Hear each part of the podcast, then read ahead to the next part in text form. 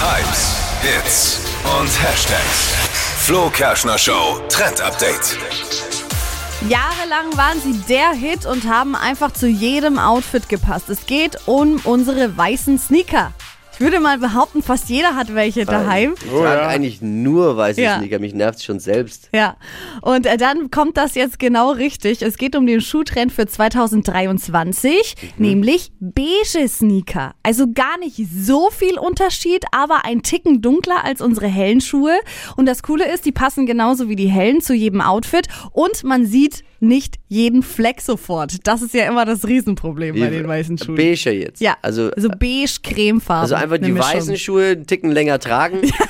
Wollte ich auch ungefähr. gerade sagen. Äh, Und schön Dann sie auch einre- beige. einreiben Nach dann ein paar mit Dreck. Monaten Ja. autom Sehr gut. automatically beige. Aber das Schön. kann man sich jetzt holen, finde ich auch total cool.